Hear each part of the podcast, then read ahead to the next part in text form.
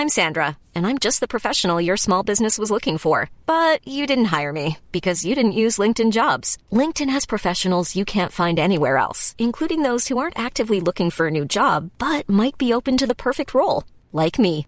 In a given month, over 70% of LinkedIn users don't visit other leading job sites. So if you're not looking on LinkedIn, you'll miss out on great candidates like Sandra. Start hiring professionals like a professional. Post your free job on linkedin.com/people today.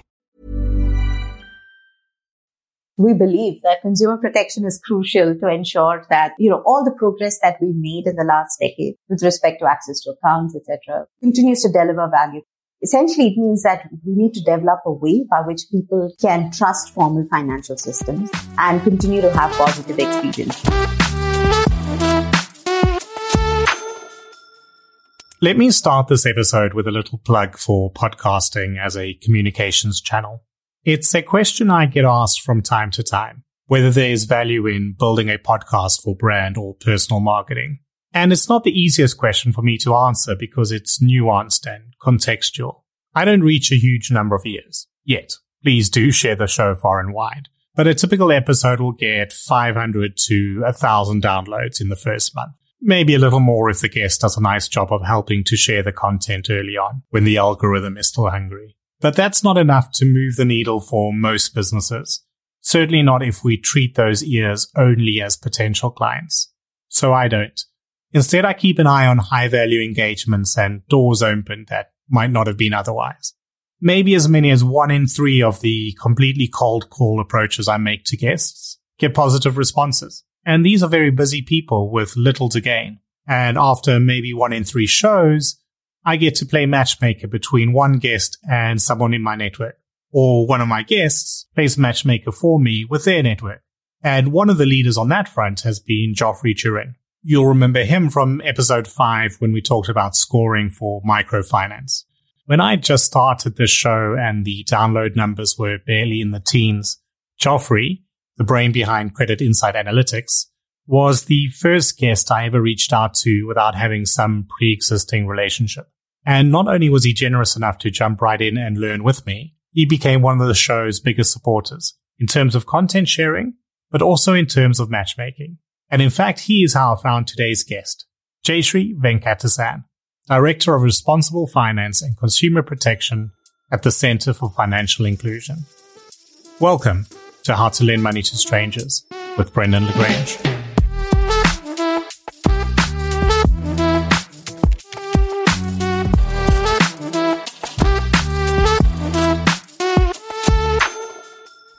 Jayshree Venkatesan, Director of Consumer Protection and Responsible Finance at CFI, Center for Financial Inclusion. Welcome to the show. thank you brendan pleasure to be here thank you for having me Oh, it's a pleasure. Financial inclusion is a topic that I love to discuss on here. Uh, most of the time I'm talking to an individual lender who is looking to improve the situation in their unique way. So that's always inspiring to hear, but can only ever be part of the story. You, through your research, have access to a far broader view. So I'm really looking forward to getting myself a bit more educated on the uh, challenges of financial inclusion and what it really means, uh, and to hear about your latest research. But before we get into that, you bring to this current role a wealth of diverse experience with Center for Financial Inclusion, but also with the consultative group to assist the poor, with the World Bank, with some of India's largest private banks, and even as a founder yourself of a mezzanine fund underlying that fact that you know, you've got your finger on the pulse of the financial inclusion world. Would you mind just expanding a bit on that background and what brought you to where you are today? Yeah, sure. So, so my background and training is very strongly in banking and finance. I joined one of India's largest private sector banks after my MBA. I love finance and the possibilities that it offers. And I decided very early in my career that I want to use the power of finance for greater good. And then there was an opportunity to work with a specialized group within ICICI Bank that focused on areas of development priority. So these were health, education, and microfinance. And so I jumped at it and then briefly worked with a startup that worked on livelihoods. I then moved to a consumer research agency, came back to inclusive finance. And I joined the team that founded this institution called IFMR Trust in India. They're now called Dvara Trust. And several of, of the initial founding team is now responsible for policies and the infrastructure that you see in the inclusive finance space in India. And it was very much an institution that offered space for experimentation. They nurtured entrepreneurs and really allowed us to bring our ideas on financial inclusion alive. And so I started on the supply side of financial services and looked at institutional financing. And this was way back in India when, you know, capital markets didn't quite recognize microfinance as a legitimate or reliable asset class. Banks didn't want to lend too much to microfinance institutions. But at the same time, you had private equity that was beginning to flow in. And there was the danger that we sensed that promoter equity would get diluted pretty quickly if they raise capital from private equity investors at that point. And then there was a set of institutions that catered to customers that didn't quite have the wherewithal to attract, you know, mainstream capital. And we ran the risk of leaving a large segment of the population underserved. And so that was the thinking behind launching mezzanine investments, which is how can we provide equity like capital and make sure that promoter equity is not diluted rapidly, but at the same time allow leverage and allow them to, you know, bring in senior debt and build the processes and systems that are required to grow responsibly. So that was the, the origin. My first investment was in the state of Bihar, which is one of the poorest states in India, uh, where Accion was actually the equity provider in the transaction. And that went on. It was successful for a bit. And then the microfinance crisis in India happened. And so the banks stopped lending. Credit rating agencies began asking for higher first loss default guarantees. And that made the MFI business untenable. So we had to restructure our facility to come in as a second loss default player. And that allowed MFIs to access liquidity, allowed us to get profitable. We hit operational profitability, eventually expanded the business to set up the first alternate investment fund. We got the first license from the capital markets regulator. And somewhere around this stage, I realized that I needed to move on because things were stable as far as, you know, the wholesale financing space was concerned. And the government was launching at that point various policies centered on financial inclusion. And there weren't as many entry barriers to the sector as when, when I had started. And I needed a new challenge. So I became a consultant and focused on the demand side because I realized that in the microfinance world, our tendency was to look at customers as one homogeneous segment, which is obviously not true. And the financial lives of low income people are, you know, much more complex than we can ever imagine. So with CGAP, I worked with, which is a think tank uh, housed within the World Bank. I worked for about five to six years where we focused on understanding what does it take to build a customer centric business and how do you translate insights on customer lives into relevant products and services in a way that it delivers value to both the customers as well as the business. And that took me to working beyond India, East and West Africa. Worked in Cambodia, Vietnam and the Balkans. And that consulting stint actually gave me the opportunity to understand differences in financial systems across countries and almost be on the ground as various business models were coming to life and understand the emerging risks with rapid digitization. So at the end of that project, I decided I needed to go back to school. So I went, I went back to the Fletcher School of Law and Diplomacy with the idea that I need to reflect on where the world was going and what are the implications of these changes on the inclusive finance space and how do I deepen and broaden my skills. So I took courses that were more tech and law oriented. I took social network analysis. I studied privacy by design and then graduated into the pandemic, which is really a point when I think everybody in the sector was all hands on deck. And so I went back to CGAP and I worked on this very innovative study that looked at consumer complaints on social media. And I used social network analysis to scrape and look at what are consumers saying? What are the risks that they are experiencing with respect to digital credit, but also what are the regulatory and supervisory challenges when you're dealing with some of these older issues that credit is normally seen, but now everything is at scale. As I worked on that, it led me to the Center for Financial Inclusion and my current role, where I lead research on consumer protection and responsible markets. So that's my journey. And now you're at CFI, at Center for Financial Inclusion. And I guess to some extent does what it says on the tin, but what does it set out to achieve within the broader financial landscape? So We live in a world today where about one third of the world's adults lack access to formal financial services. And about half of these are women. And on one hand, you know, we have made progress in the last decade. So about 1.2 billion adults have got access to a bank account. We know from the recent GSMA reports that 1.35 registered mobile money users exist.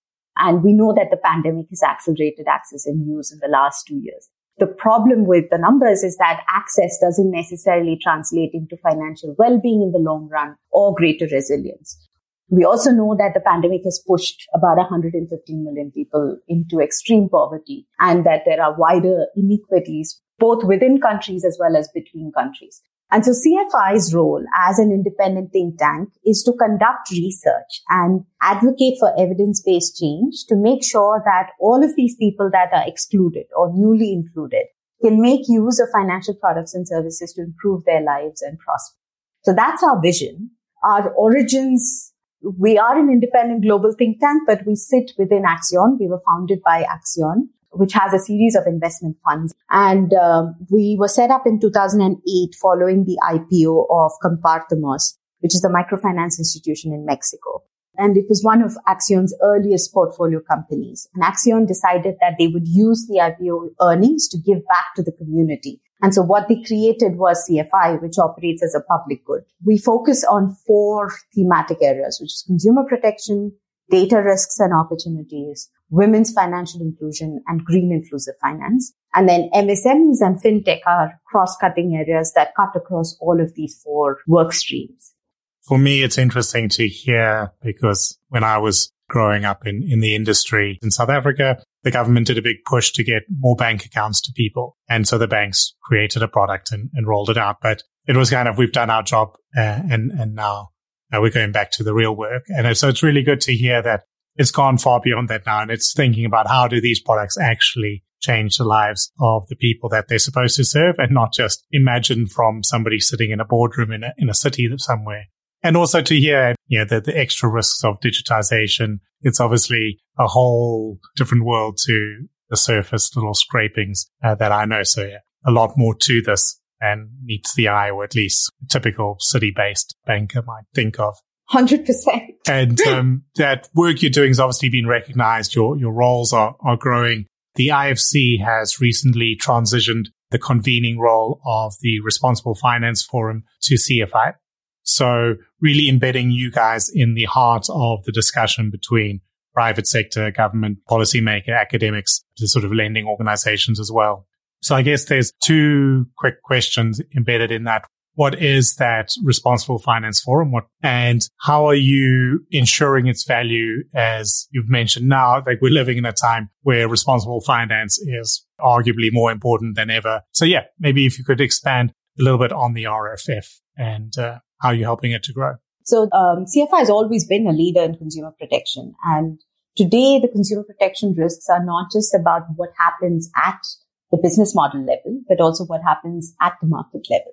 And so we recognize the need for these diverse actors, whether it's private sector or investors and donors or regulators to work together and drive critical conversations around the risks that we see emerging. And as an independent think tank, we are uniquely positioned to facilitate these conversations. So RFF is a coalition of global stakeholders that works to equip the inclusive finance sector to assess and manage existing and future risks as they emerge. And there's a longer history to the Responsible Finance Forum or RFF. It was originally created in the aftermath of the global financial crisis and the various microfinance crises that we saw in emerging markets. And it very much intended to bring together the private sector, governments, practitioners, policymakers, academics, customer organizations, and so on to share emerging best practices, solutions, and initiatives to scale up financial inclusion more responsibly. And it was originally convened by the IFC, CGAP, BMZ, the Netherlands Ministry of Finance, in partnership with the wider G20 Global Partnership for Financial Inclusion community. And what it did back then, or since 2009, was convene this annual event that brought together these different stakeholders. We realize that the annual event is going to be crucial to facilitating these conversations, but we also recognize that the complexity of the inclusive finance landscape today demands a slightly different approach. So we've reimagined RFF. What we've done is set up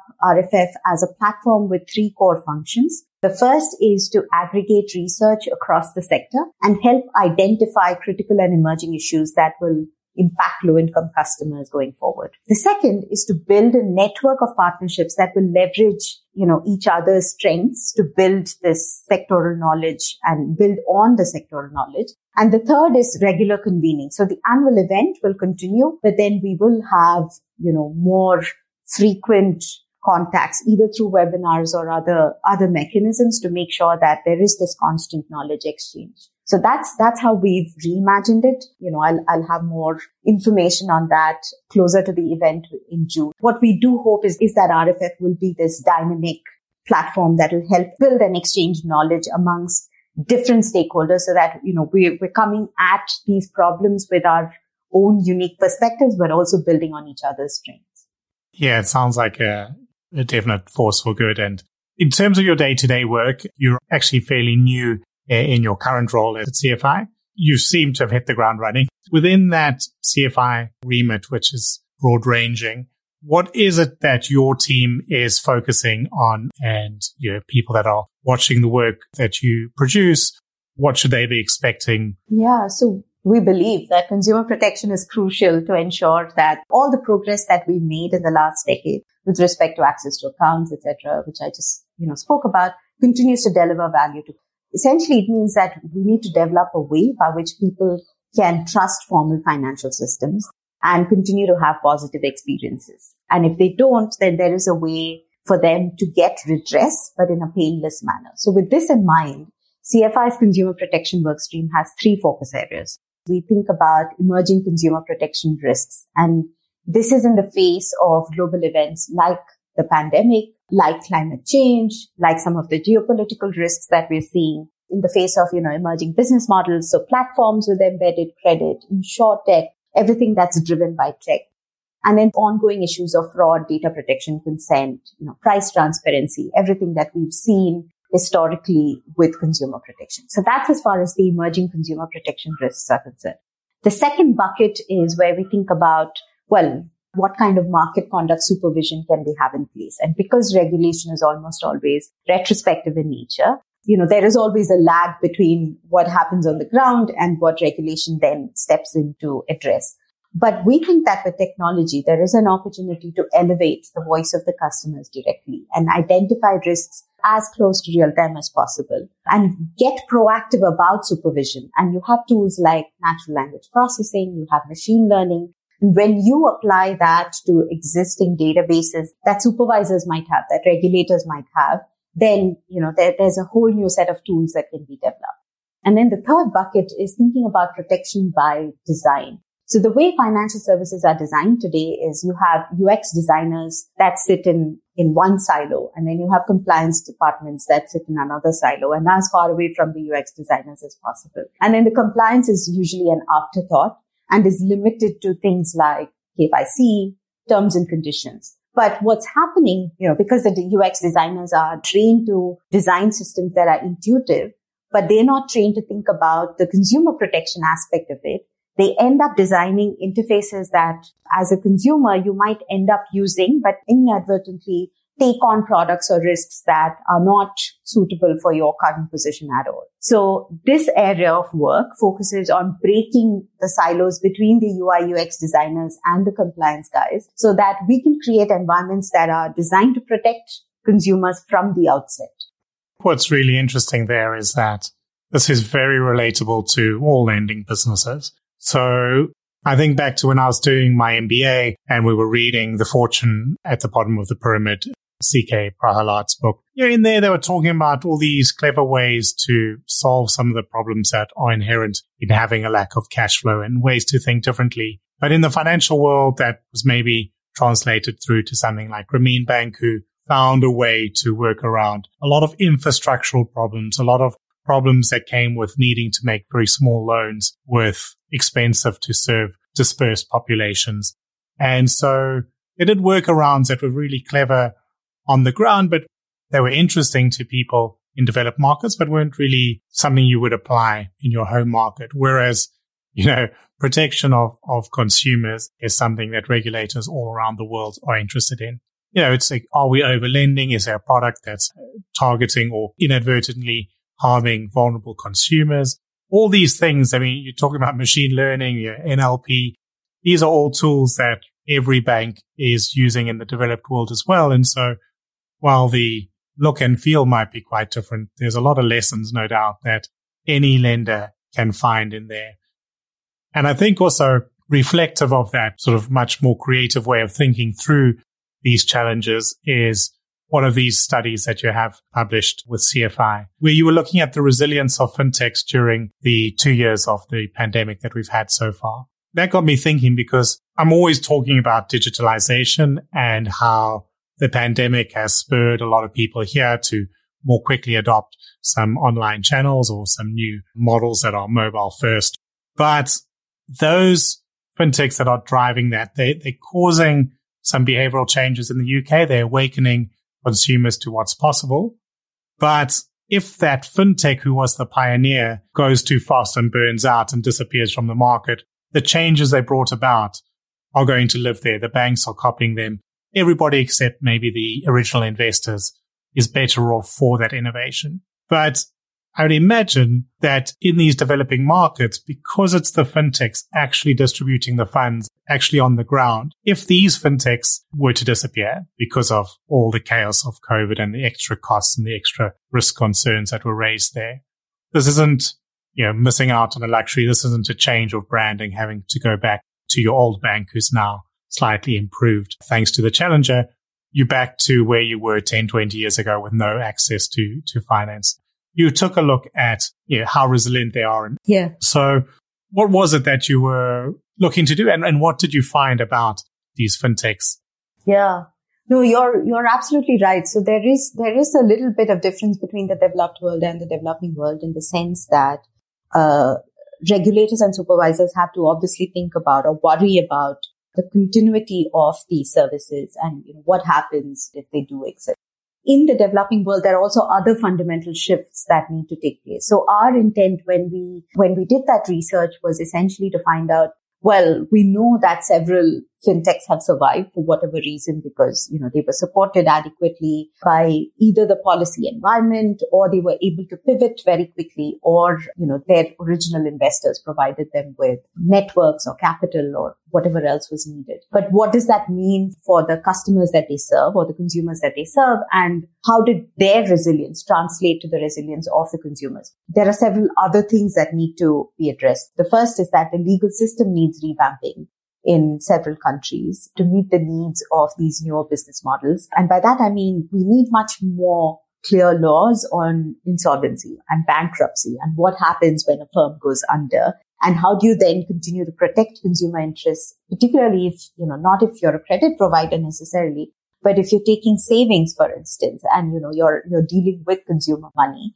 how do you make sure that their interests continue to be protected? Uh, so that's a policy or legal issue that we will need to address, you know, going forward. The second challenge is, is that of trust because there's a lot more opportunity for frauds or Ponzi schemes. When a firm closes, consumers lose trust. And so the next time they're approached by even a similar firm, there is lower willingness to use these financial services. And here our focus is on building stronger redress mechanisms, prevent erosion of trust in various ways. And we seek to address regulators or market monitors, you know, through that effort.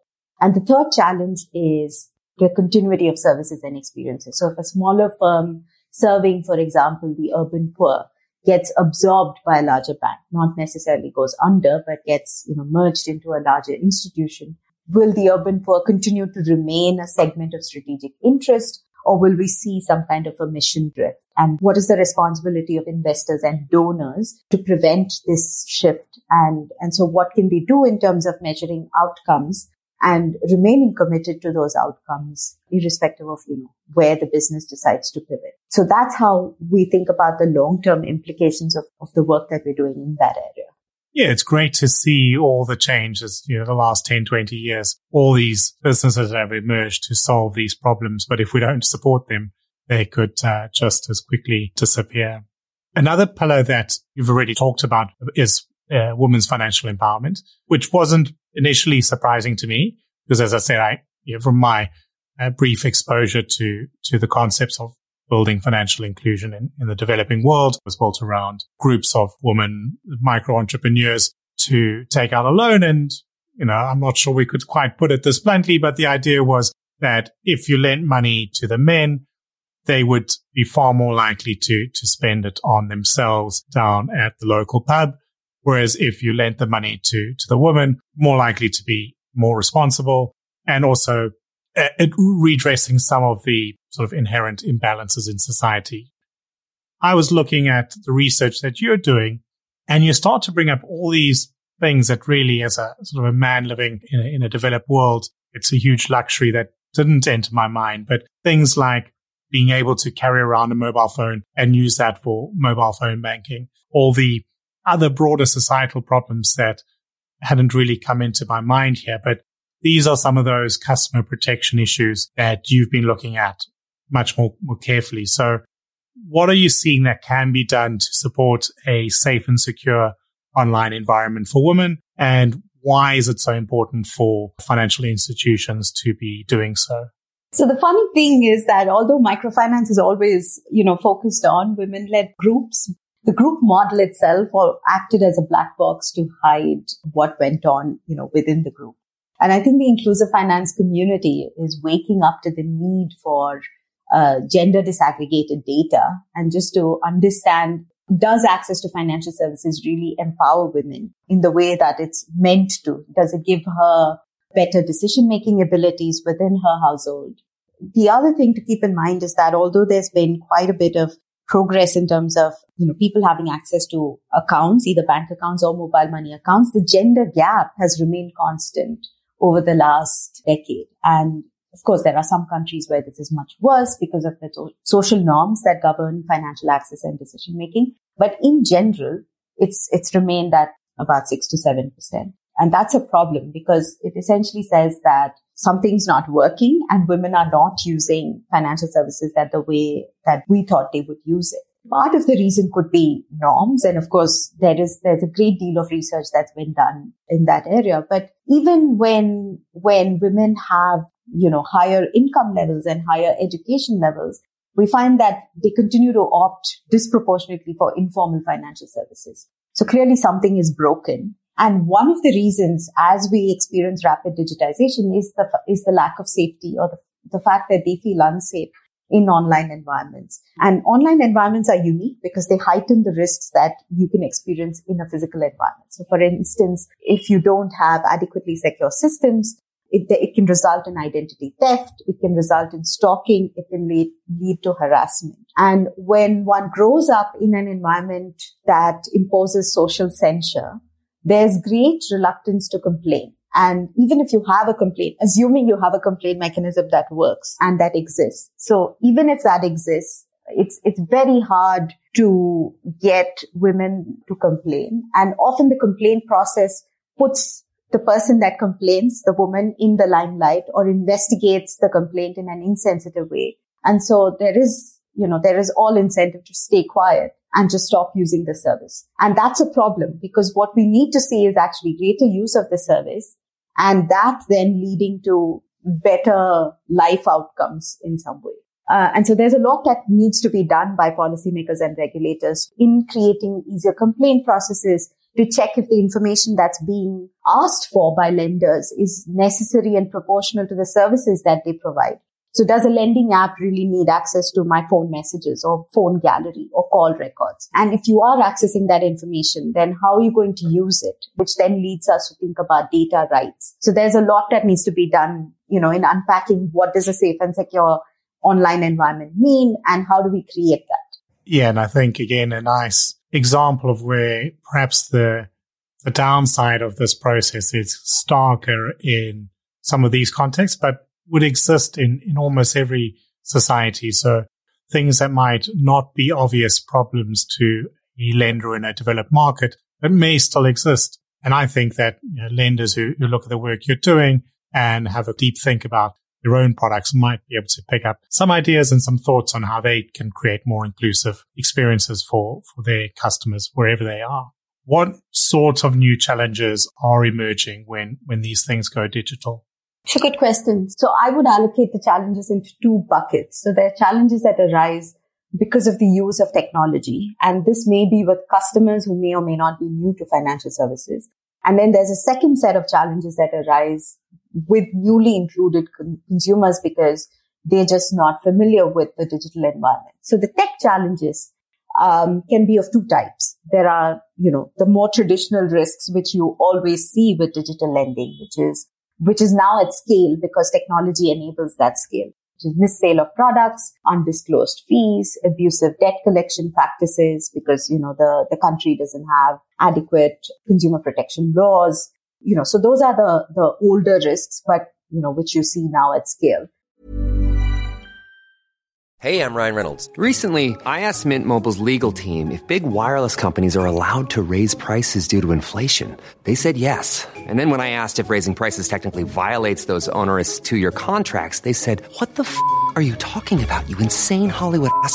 So to recap, we're cutting the price of Mint Unlimited from $30 a month to just $15 a month. Give it a try at mintmobile.com slash switch. $45 up front for three months plus taxes and fees. Promo for new customers for limited time. Unlimited more than 40 gigabytes per month. Slows. Full terms at mintmobile.com.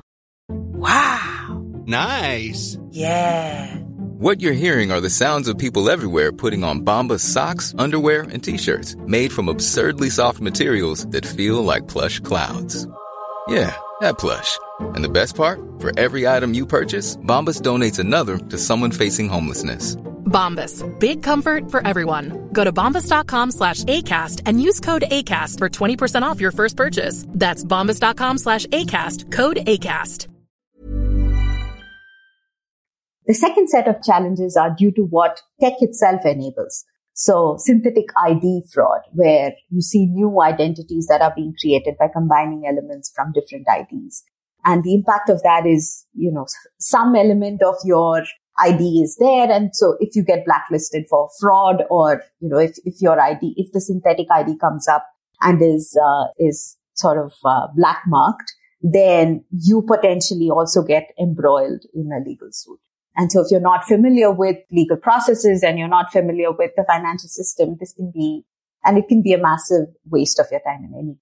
And then there are AI related biases that come in with digital credit apps that look at different data trails, but the, the, the data trails tend to replicate what society has, you know, in terms of barriers and biases. So the AI related biases simply amplify those biases from the real world and prevent people from accessing financial services when really you want to enable access to financial services there. So that's as far as the tech is concerned. And then you think about challenges with the newly included consumer segment.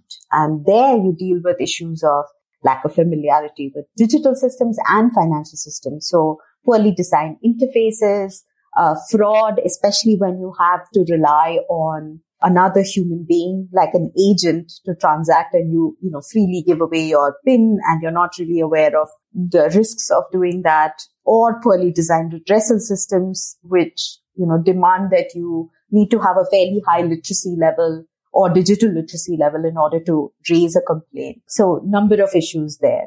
And then finally, you have the regulatory gaps. And these are arising because of what we call the modularization of financial services. So financial services are being broken up into these different providers. It's almost like division of labor. But not everybody in that supply chain is directly regulated by a financial sector regulator. So if you have a challenge that arises with one of these intermediaries, how do you go about addressing it? And just that gap in the regulatory architecture leads to a whole new set of risks that need to be addressed. And I've said a few times now that, that these are far more transferable lessons than they ever were in the past. But if a lender is listening and they're thinking, well, this doesn't really apply to me. I'm a brand on a high street in a developed market what ways can everybody be taking steps to be more responsible lenders? So, So there are really different levels of responsibility. I mean, in a sense, everyone has to be responsible. A good way to think about this is to think about the consumer journey. So at every stage, it is possible to map whether something is broken or not. And then that gives us a sense of the risks that both the consumers face as well as the business faces. For financial service providers or lenders or other stakeholders, they have to think about the impact that they're having on the people that they provide services to. And the advantage of designing processes and systems for the most vulnerable segment is that you end up designing a financial system that is better for everyone. I think they call it the curb cut effect, which is the analogy in the real world is that, you know, as you design curbs or sidewalks to benefit people who use wheelchairs, you end up making the curb better for people who have strollers, people who are biking, and eventually, you know, benefiting a larger population. So a good way to think about financial services and responsibility is the curb cut effect. I remember there's a 99% invisible podcast episode on, I guess, the inventor of the curb cut. And it's a, it's an amazing episode. Now I'm talking from memories. It's a little bit dangerous, but I think essentially was something that was almost forced on cities. And then they did it and suddenly saw all those knock on benefits to all all users of the sidewalk. And uh, yeah, it's a great way to think about it. There's changes we can make and we can be more responsible and it just makes the product better. So yeah, it's a lovely way of, of looking at it. And I think you've discussed a lot of interesting topics, well, interesting and important topics. And I'm sure people that are listening are going to want to learn a bit more and maybe look at some of those case studies that you've worked on, some of those articles you've written. Where should somebody go to find out more about the work you're doing or to learn more about the projects you've completed, some of those ideas that you've raised today? So the first port of call would be the website, which is www.centerforfinancialinclusion.org. And then we also have a LinkedIn page where we regularly post information about you know, new papers and research that we put out. The other thing to think about would be we spoke about the Responsible Finance Forum and the first event since the relaunch will be held in June. So on June 29th and 30th, and there'll be an announcement about that. But the other anchor event in our portfolio is what we call Financial Inclusion Week, which is an annual event. This year it's being held between October 17th and 20th. It's open to all. It's virtual. So the website for that is www.financialinclusionweek.org. And you will also find recordings of the previous years there. So that's, it, it essentially brings together everybody in the sector to tell them, here's what everyone's talking about. Here are issues that you need to worry about. Here are solutions or innovations that people are doing. It's a great one week affair. Yeah. And as you said, it's open to everyone because I think, yeah, I talk to, to people in here and a lot of the lenders are trying to bring about some type of financial inclusion, some sort of uh, improved access to credit, or often sometimes more responsible lending. And they might not have thought they were welcome. So it's great to hear that, but certainly uh, an event that anybody who's got any focus on improving access to credit or improving the level of responsibility among lenders should keep an eye on. Jay Jayshree, thank you so much. It's been really interesting. Overall, a great education for me and an eye opener. Thank you again. Thanks, Brendan. And thank you all for listening. If you enjoyed that, please do rate and review on your preferred podcast platform and share widely, including on LinkedIn. And while you're there, send me a connection request. The show is written and recorded by myself, Brendan le Grange, in Brighton, England, and edited with assistance by Kane Hunter. Show music is by I Am Wake, and you can find full written transcripts now in several languages, show notes, and more content at www how to lend money to strangers show. And I'll see you again next Thursday.